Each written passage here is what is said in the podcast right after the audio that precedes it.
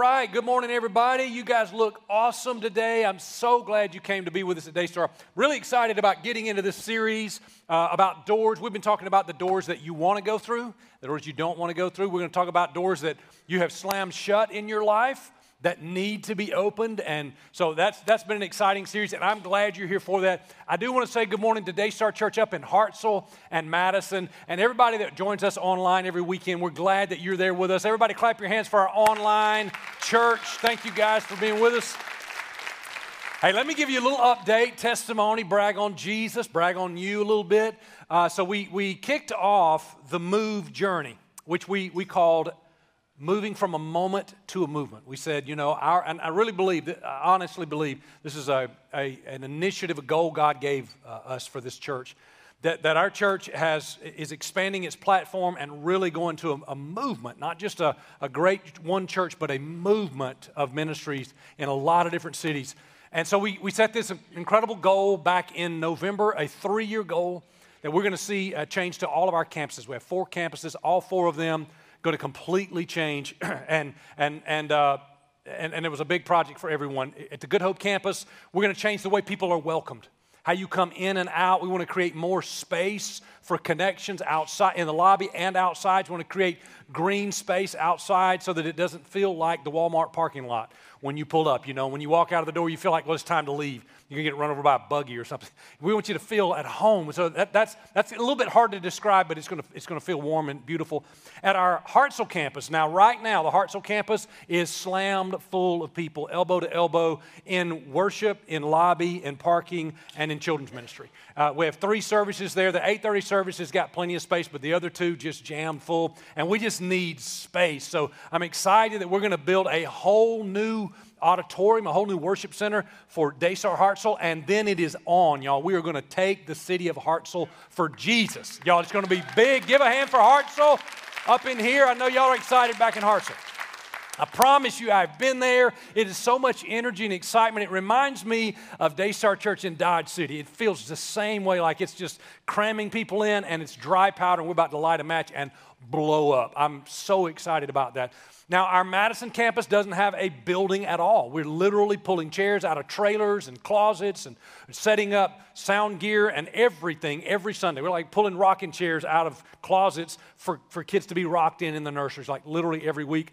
But God showed us favor. We bought thirty-two acres of property in Madison for uh, twenty-five cents on the dollar. I mean, God just blessed us like crazy. If you know anything about Madison, everybody up there is fighting to find land, and something just landed in our lap. It's amazing. So we want to build a whole new building, a whole facility for our Madison campus.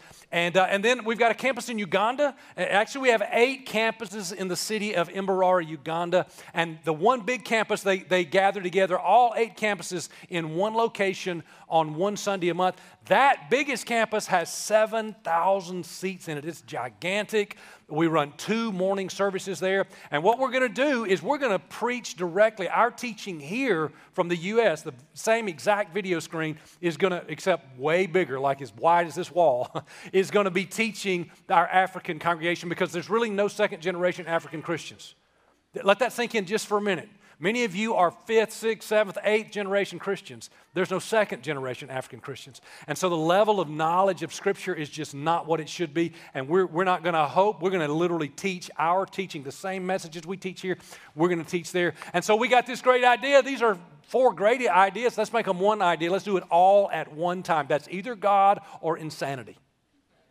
I think it's God. I believe it's God. I'm excited about it. Come on, don't y'all believe it's God? I believe it's God. I really do. You may remember that I told you that in twenty-one Days of Prayer at the beginning of twenty nineteen, God gave me one, like this statement that I wrote on my mirror, and I looked at it every day for nine months before I knew what it meant, and it says, Jerry, I want you to take stupid pills in the morning. Just forget everything you know and just take stupid pills and start from scratch. And just what could God do if you didn't know about any limitations? And so I challenged our church to raise five million dollars above our normal operations over a three-year period and try to pay for all of this as we go. What an incredible challenge that is. We're going to still be Daystar. We're going to still do missions. We're going to still do all the things Heart for the Kingdom was doing, but we're just going to give more, and we're going to do it. And I just wanted to tell you where we are so far. right now, that, that started, that giving started at the end of November. And as of the end of November to now, which is like ten weeks, we've already raised over nine hundred forty-four thousand dollars. That's amazing. You guys have done that. And listen, it's not like one guy writing a big check. It's it's like everybody doing something, like just being consistent and faithful. And so I want to keep reminding you of this. M- many of you have just been very consistent. You've just, just weekly giving something. Thank you so much for that. Get on board if you haven't done that, because it is a big goal. You're going to start seeing stuff happen, because with nine hundred thousand dollars, you can start doing stuff. And we're not going to wait till it's all raised. We're going to start doing stuff. So I'm super excited about that. Now, let me tell you what else I'm excited about, the Word of God. We're going to be today in Matthew chapter five. That is Jesus' Sermon on the Mount. And he talks about how to be blessed. I want to talk to you today about going through the door of blessing for your family. If I told you there's a, there's a door you could walk through, and on the other side of that, God would pour out blessings on your family, raise your hand if you'd walk through that door. That's what I want to try to show you today. I want to show you some steps to get you into the blessing of God, the place that God wants you to go for. Everybody say, blessed. Blessed. Is that the word you would use to describe most families in America today? Blessed. Or would you put another word in, in its place? Maybe stressed, maybe confused, maybe angry, maybe broke, as, as in financially broke, maybe broken, you know, in, in, in emotionally and relationally broken. Maybe you're in a blended family, and the word you would use to describe your family is just complicated. It's just complicated. Maybe you're a single parent, and, and the word you would use is overwhelming.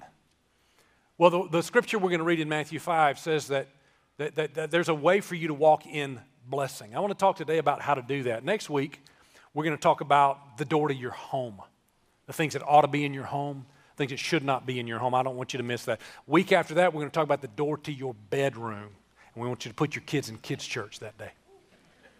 It's going to be really Really good. Now, we're not teaching this stuff because we got it all figured out, all right? That, that's not why I teach this stuff. This is in the Bible. I'm striving to get there. I'm striving to be that example, but I'm not, I haven't got it all. My family hadn't got it all figured out either, okay? So my seven-year-old went to school this week. Y'all ready for this? My seven-year-old went to school this week telling people that his dad said the F word. Yeah, because what, what had happened was in our home, the young man broke wind. And I did say the other F word. He don't know there's two F words, what I'm saying. So he's out telling people. So, you know, you don't have to have it all figured out. Are, are y'all with me? Say amen. Raise your hand if your kid ever said anything like that before. Come on. See, they like to, usually they run right to me. Don't act all holy, because I hear more than anybody does. Let me tell you what my daddy said. I hear that kind of stuff all the time. So you don't have to have it all figured out. Here's what I like to say. I like to say this. We are not perfect, but we're being perfected by the power of God. In fact, I'd like for you to say, I've thought a lot about that statement this week.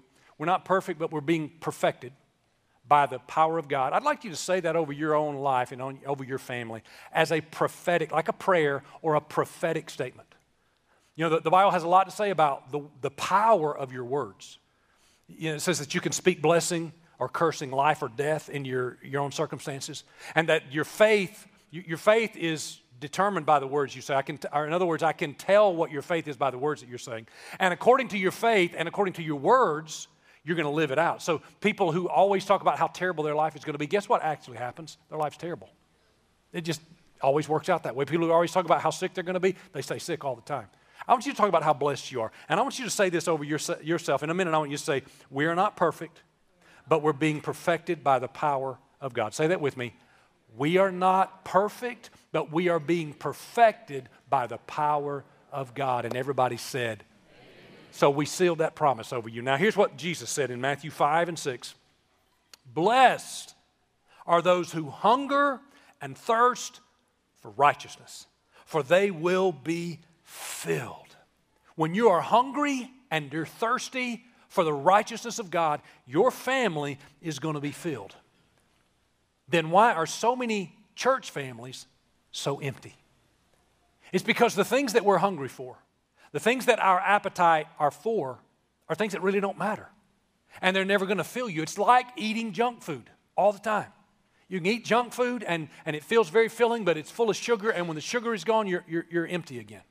And people are filling their life, Christian people are filling their life with what our culture is trying to feed you. My, my little boy is named after my grandfather. My grandfather, name was Bryant, he used to take me to a, a gas station and he'd say, son, go on in and get whatever you want. And I love that. I just love that. And I would get a Coca-Cola and a bag of peanuts. Come on, old folks, you know what I'm talking about. Where'd the peanuts go?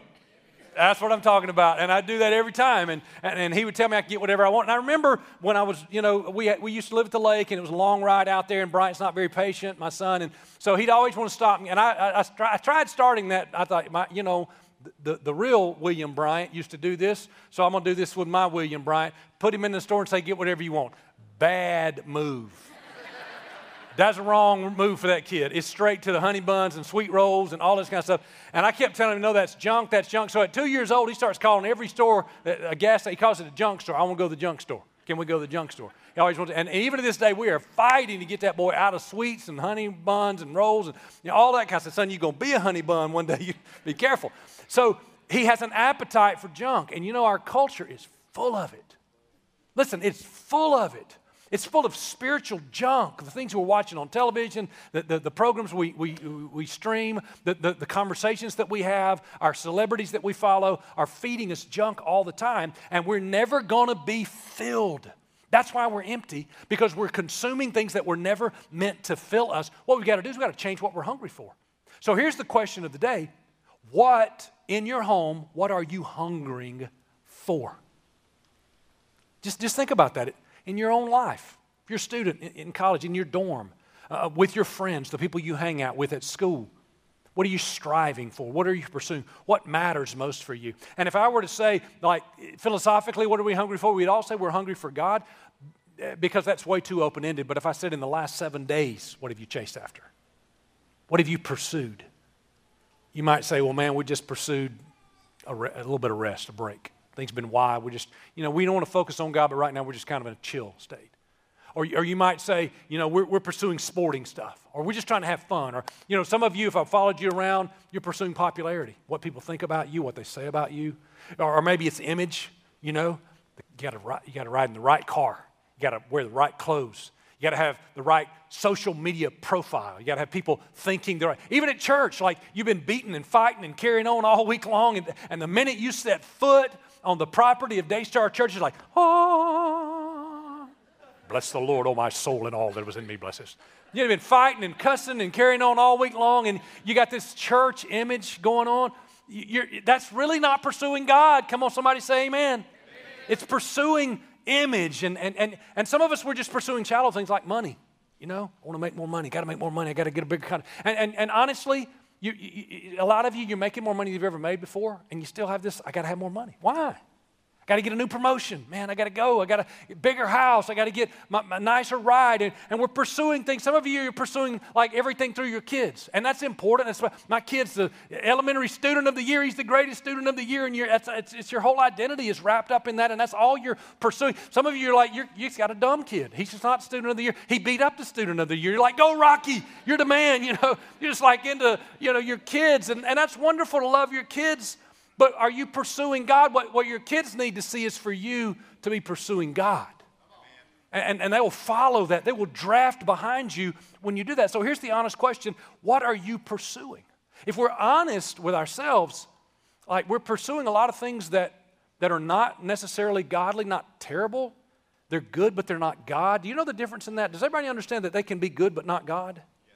They're good things. There's nothing wrong with your kid, you know, being the underwater polo eight and under champion. That's, that's great, you know. That can't be your identity. That can't be his identity. Those are good things, but there are also some God things. In fact, if you're bold enough, I wrote it in your notes, three blanks. I just said, what are you pursuing? And I left you three blanks. Maybe you write that in right now. Maybe you write it later. If you're honest with yourself, you write down those things and say, you know, these things can't be. These are all good things, but they can't be ahead of God. So what you have to do is change your appetite. You know, when we did twenty-one days of, of prayer and fasting, you know, every year, I, like, I'll, I'll, there'll be some things I really want, maybe cinnamon rolls or whatever during that twenty-one days, or pizza. This time it was, you know, it was like pizza. I couldn't wait for some pizza. Finally had some pizza. It wasn't very good, you know. because your appetite sort of changes. You just think, remembering how awesome that was because you've been eating so much junk, you know. And when you cut that out for three weeks, twenty-one days, your appetite begins to change. You know, you could change your appetite. You could. You could change your appetite from chasing the junk of this world to the things of God. And when you start putting aside streaming your favorite programming and getting into the Word, and putting aside the things that are anti-God and, and chasing after God, you, you, you're filled, but you still want more. You, you develop even a greater appetite for the things of God. And so if you start being hungry for righteous things, God says, I will fill you. I want to talk about some things that you should and shouldn't do. Let me start with what doesn't work. If you're taking notes, I'm going to tell you two things that won't work. You want to lead your family through the door of God's blessing. Here's what won't work. Number one, legalistic Christianity. That won't get you there. Telling, uh, you're just, just dividing your whole life around do this, don't do this. Shoulds and shouldn't, cans and can't. That won't walk you through the blessing of God. That is not the way Jesus leads us. That, that's not who we are. We're Christians. We don't smoke or drink or chew or date girls that do, you know. That's your statement of faith. There's a problem with your statement of faith, okay? All these things that you can't do don't really uh, add up to a hunger for God. You can't build a relationship with God based on rules. I like to say it like this. Rules without relationship leads to rebellion. Amen. That's easy to remember. Uh, millions of American little Christian kids have, have been the testimony of that fact, that rules without relationship leads to rebellion. That's not what we want. Legalistic Christianity won't work. Here's the second thing that won't work. Lukewarm Christianity won't work. That is believing in God, but living like God doesn't exist. And we are covered up with it. We are surrounded by it. I call it cultural Christianity. We live in a country where eighty percent of America says they're Christians. To say you're a Christian doesn't really mean much in this country. Doesn't really mean that you're chasing after Him or you're pursuing God. You know, you can say you're anything. You can say you're a duck, and you might say you're a duck, and you might waddle and quack. That doesn't make you a duck. It makes you a weird person that waddles and quacks, all right? But just saying you're a Christian without literally, really hungering for the things of God doesn't make you a Christian. So somebody asked, what, what are some of the things that w- would look like a Christian family, a family that is Christ-centered and chasing after God? Are you having conversations with your family where you talk about what God's doing in your life? Are you talking about where God wants you to go? When you talk about, you know, what classes and what grades, are you asking, well, what does God want out of that? Have we prayed about this? When you talk about the day, did we say, look how God blessed us today? Or are we involving God in, in, in regular things? Are we talking about how God has blessed our family? And you know what, with all this blessing, what? Let's do something as a family to bless somebody else. Are you teaching your kids to join a small group and to serve, do a serve project and help people in the community, or, or serve at the church, or or, or or be generous in giving in some way? Are you teaching that? I thank my mom and dad so much for teaching me about generosity as a child. I've never not tithed in my whole life. There's never been a dollar I made that I didn't give ten percent to the Lord. And when I turned twenty, I, I, I turned it to twenty percent, and my whole life has been twenty percent or more. Every year I give a higher percentage to the Lord. And I, I tell you that just so you'll know, I, I've had plenty of time to turn back and change my mind on that. It just gets, keeps getting better and better. The more generous you are, the better you feel. Are you sharing that with your children? You don't have to be perfect in it. You don't have to be the most generous person in this room to sit your kids down and say, hey, let's don't just take birthday money and buy more junk. Let's, let's, let's see how we can help somebody. Let, let's, let's give it to kids' church, and, and what, I don't know what they're doing. I promise you, kids' church is doing something special with those kids' offerings or whatever. You know, find a way to, to tell your kids that things matter. Are you having conversations with your kids about T V programs you're watching? Has it ever happened with your family that you went into a movie theater and you bought the popcorn and you sat down and you just realized what's on the screen is not congruent with Christian values? Hey, kids, I know we started this whole thing, but we're going to step out because this is really not who we're called to be. You ever turn off the screen? You know, twenty-one days of prayer, uh, day seven, we, we had a day of anointing the family. We taught you how to anoint your home. If you miss that, you go, you need to. Every family, thank, thankfully they're archived on Facebook. You can scroll backwards and find day seven and watch it together. But we talked about how to anoint your family and your home. And I rushed home. I was the only one here uh, with some tech guys. And, and we live streamed it to you because it was bad weather. And we encouraged you to anoint your home. I went back home. We anointed each other first. My kids prayed for me. I prayed for my kids. My wife, we all were, were anointed together. Prayed over every door in our house. God, that when we walk out of this door, your covering goes with us. And when people walk into this door, they feel and sense the presence of God in this house. We prayed over appliances would keep running. And we prayed over our cars and bicycles for the kids. And, and, and then we prayed over every screen in our house. Like, like this screen right here. Phone screens, mobile devices, T V screens, that nothing, that we don't allow anything on these screens that doesn't honor God. And you know, about four hours later, I'm watching something on T V, just a regular old, regular T V show. Somebody says a word they shouldn't say. Little old seven-year-old Bryant's like, Dad, that was not an anointed word. You got to turn that off. And here I got to turn it off. But it just sets a standard for our family. It says to our kids and our family, we're not trying to put guardrails around you and just, just say, if you don't do exactly the way I live my life, but it says, you know what, we're chasing God. Here, here's what I've learned. You don't have to work so hard on being good if you're following the one who is good. Come on, man. You don't have to work at that. It becomes a natural outflow of who you're becoming. Doing the right thing becomes a natural outflow of you becoming the right kind of person. And you know what? God says, Jesus in, in, in uh, Revelation three, he says, if you're a lukewarm Christian, you make me sick to my stomach. That's literally what it says. He says, you're hot, you're not hot, you're not cold, you're, you're carrying my name, and you're not living it out. So that don't work. Let me talk about the things that will work, all right? Go back to your notes. Let me talk about the things that will work.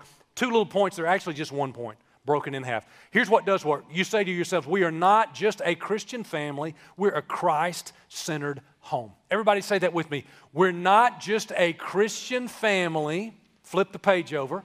We're a Christ-centered home. Say it again in faith. We are not just a Christian family. We're a Christ-centered home. What's the difference? A Christian family checks, checks a box. A Christian family shows up for church a lot. A Christ-centered home says, before we buy a house, we want to know what, what house Christ wants us to live in. Before we buy a car, we want to know if this is what the right investment of our funds, because those are all God's money. Before we go on a date, we're praying about the right person. Before we go to college, we want to pray and decide, is this the one that God is leading us to? We're a Christ-centered home. You know, just being Christian just puts you in alignment with eighty percent of our nation, which is not really Christ-centered. Here's what God said. If you are hungry for the righteousness of God, I'll fill you. So what are you hungry for?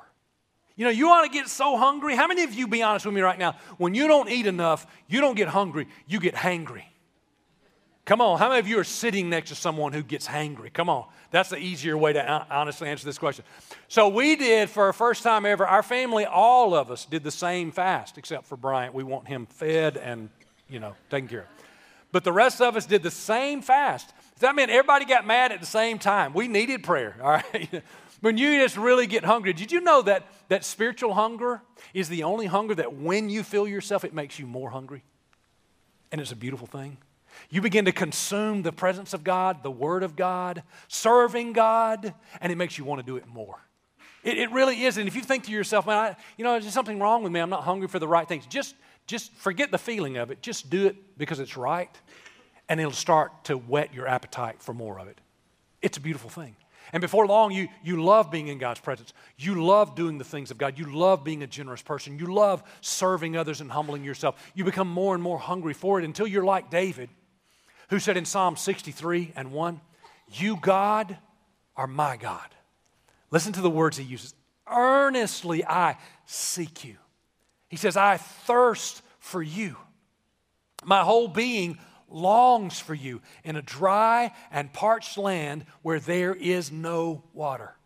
He doesn't say, God, my God, I, I, I sort of like you. And I long for you when it's convenient for me and I don't have other things to do.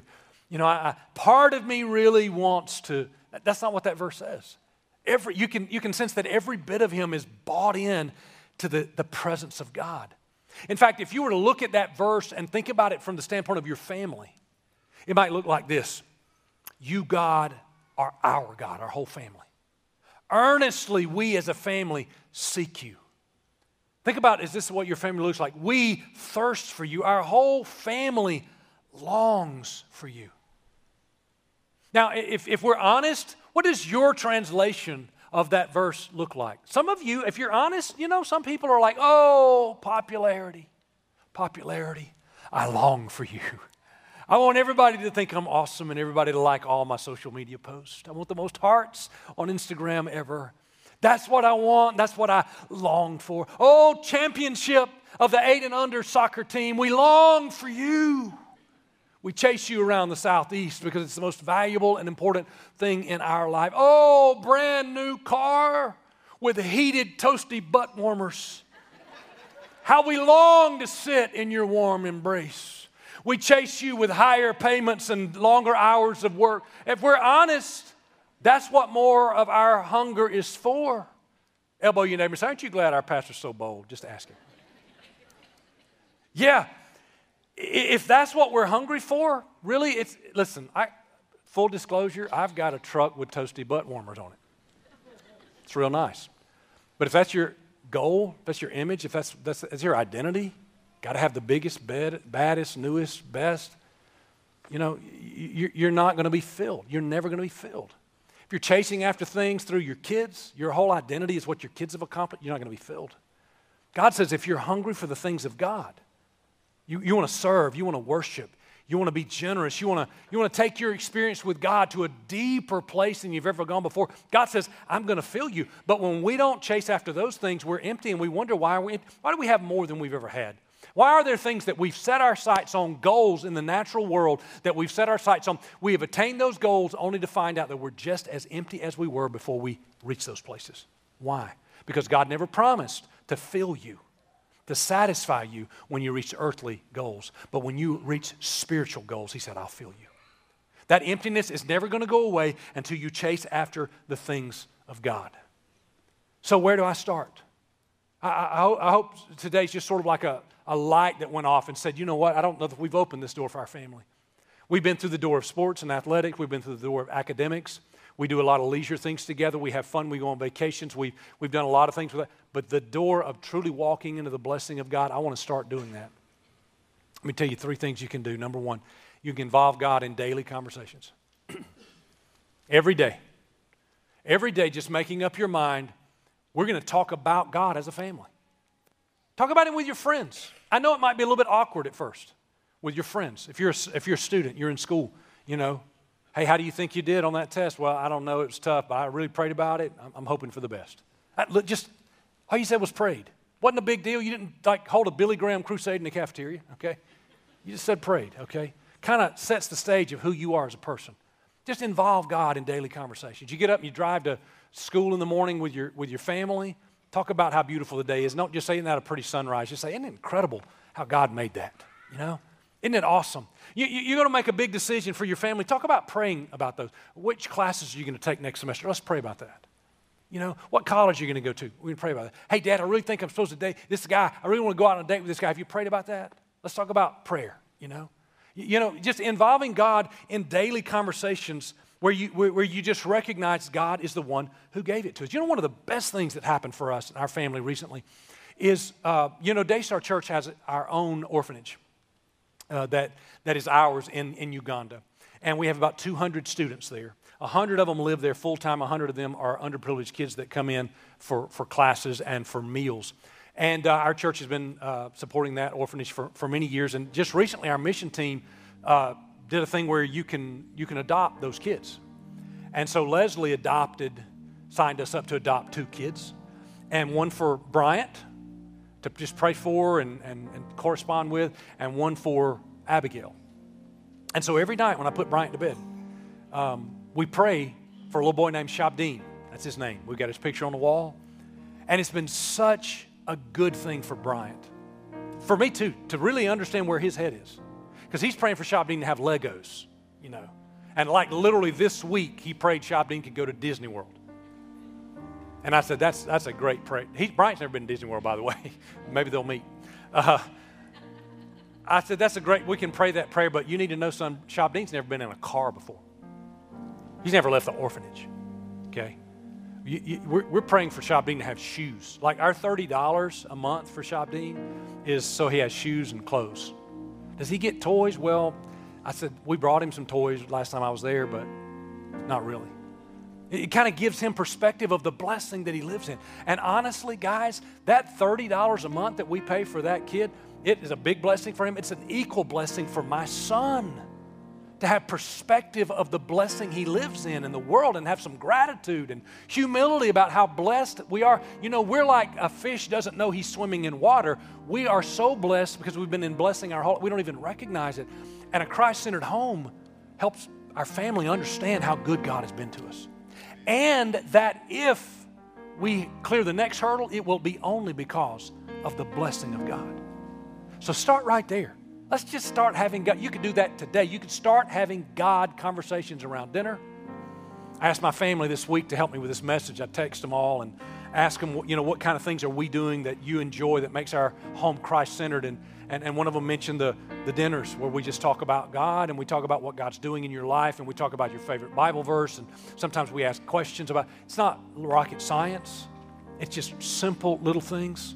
My, my daughter, Olivia, is twenty-two now. She said one of the biggest things for her was when we prayed, taking her to school, uh, in, uh, down, going down the road. We would often pray, if we didn't have time to pray at the table, we would pray going down the road. And honestly, I I felt like a failure. I was like, hey, I'm the preacher, and we we didn't even get our prayer out before we got out the door. We're praying going down the road. How, how awesome are we? And I had no idea. She said that was one of the biggest things about my childhood is, is every morning praying before I went in that school. See, you don't have to have it all figured out. Dad, listen, you don't have to have it all figured out. Mom, you, if you're thinking the thing, the thing I can do is just too small, just do that thing. Because God can do amazing big things with your small efforts. Can I get an amen on that? Just, just start right there. We're going to have godly conversations. Here's number two. Make church non-negotiable. I, I feel very, very strongly about this. You've, you've done that today. You've decided we're going to do this thing. Say to your family, I, I don't mean you say these words, but with your actions, what you're saying is, this is a priority for us. One day a week, for one hour in that day, we're going to stop everything else we're doing because the risen Savior and Creator of the universe died on a cross for us. We're going to give Him that hour, and we're going to hear His word spoken into our lives. He gets that time. And you know what? With, with technology, even if you're on vacation, or if you have to work on a Sunday, there's still a way for you to go online. You can watch it. You can sit your family together and you can say, you know what, there's a, because listen, there's a lot of good things going on in your life. A lot of family, a lot of sporting activities, a lot of vacations, working weekends. There's a lot of stuff that are going on, that, that, that, that, household stuff, repairs. All of these things are good things. But when you make a statement that says all this, you know, this crazy churn of activity is going to stop one day a week because God is bigger than all this other stuff. You're making a statement to your children, to your family. And, and, and listen, the fact that you're here is bigger than anything that happens here today. Oh, I, I believe that.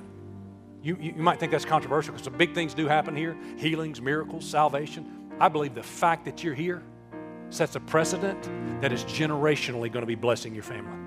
The fact that you're here is bigger than what's going on when you're here. You make a statement that this matters to us. There's a family in our church that's very busy, a business owner. He travels a lot on the weekends. His wife has been going through some sickness. She can't be out in the public sometimes. And, and, and when they bought a house, they bought a house on the lake, and they remodeled the basement. Took me downstairs to show me this gigantic screen and three rows of theater seating. And they didn't tell me, they never made, made one mention of there's going to be ball games played here or movies we're going to watch here. All they said was, with our crazy schedule, we can't always get to church, but man, we we got our own little church right here. And if it's a Monday afternoon or if it's Wednesday night, we're going to turn on that screen. We're going to worship together as a family. There's a way for you to say, this is a priority for us. Make sure church is non-negotiable. Here's the last thing I'll tell you. You want to turn your family into a family that's hungry for God. You lead from the front. Lead from the front, not from the back. You want your family to go through this door? Best thing for you to do is tear it off the hinges and go in front of them. Just kick the door down and say, this is where we're going. Because leading people, I've always said this, leading people is like moving a rope. If you stand behind it and try to push it, it won't go anywhere. But if you get in front of it and you hold it in your hand, that rope will follow you anywhere you want to go. That's the way your family will be, Dad. Stand up, be the man of God God's called you to be. I'm not asking you to be pre- uh, perfect. I'm not perfect. Just be in the, in the moment. Be present. Step up and lead. Moms, step up and lead. You don't have to have all the theology down. You don't have to be perfect in it. You might have lost your temper five minutes ago, threw the frying pan at Dad. Dear God, help me to calm down and not kill the man of this house. That's a good little prayer, okay? Have that prayer and then, and then do something else for God. Lead by example. Step out in front of your, of your family. I've learned you don't have to be militant about it. You don't have to be like, you better do this and you better do that. That's another thing one of our family said when I, I texted them about this, is I like the fact that, that each person worships God a little bit differently and you're not beaten into one kind of way of doing it. You know, I've got two beautiful girls I've raised. I never one time, never one time told them not to go out and have sex before marriage. Never told them one time not to get drunk, not to do drugs, not to party. Never told them that one time. Because if you're pursuing the God who is good, you don't have to try to work so hard at being good. Yeah. My twenty-two-year-old is married now. She dated one guy in her life. She waited, she prayed, she knew what she was looking for. She, she was hungry for righteousness and God filled her. She married that one guy. My sixteen-year-old, she's got such high standards, she's convinced there's no guys available to meet her standards, which I agree with. I don't know why you're hanging out with them hairy-legged boys anyways. Just stay here with your daddy. No, honestly, I tell her there just has to be one, honey, just one. Don't have to be ten. And there's a lot of good, godly young men coming up in this church. I'm proud of you. Godly young men. But you can set your standards. And you, you might say to yourself, well, you know, that's great for you little crazy, weird preacher families. You got that weird, y'all are weird. And maybe we're weird, but can I just ask you, do you want to be normal in this culture? Do you want what this culture calls normal? Because I'm going to tell you what that is. That means by the time your kid's eighteen years old, they've had eight sexual partners. That's what's normal in this culture. I don't want normal. I'll be very, very happy to have weird. Can I get an amen from anybody who wants to be weird? Yeah. Because God knows what your standards need to be. And when you chase the one who is good, you don't have to work so hard at being good. And listen, I'm raising my family exactly as I would raise my family if I were a plumber or an engineer. This is no different. Never one time have any of my kids ever heard me say the following, you know, your daddy's a preacher and people are watching us. You just better make sure, not one time, they'll never hear that. What they have heard me say is, you know what, we have standards because we are Christ followers, and because of the sacrifice Jesus made for us, we're going to be his followers, and this is how our family lives. Doesn't matter who we are, what our job is, or what the community around us thinks. We want to be who God has called us to be. I want to just tell you, you can get there. You can get where God wants you to be. The most amazing, the most beautiful thing about being a Christ follower, and what, what differentiates, differentiates Jesus from all the false man-made religions of the world is every man-made religion says you've got to do this and earn your way to get to me. You got to go to this location, some of them different places on the planet you've got to go to, and you've got to do all these different things to earn your way into God's presence. But here's the beautiful thing about Jesus is wherever you are, when you decide you need him and you want him, he comes to that place. There's nobody like him in the world. He comes to right there to that place. So today when you say, God, I need you more. God, I want to be the, the leader of my home. God, I want to be the kind of teenager that you want me to be.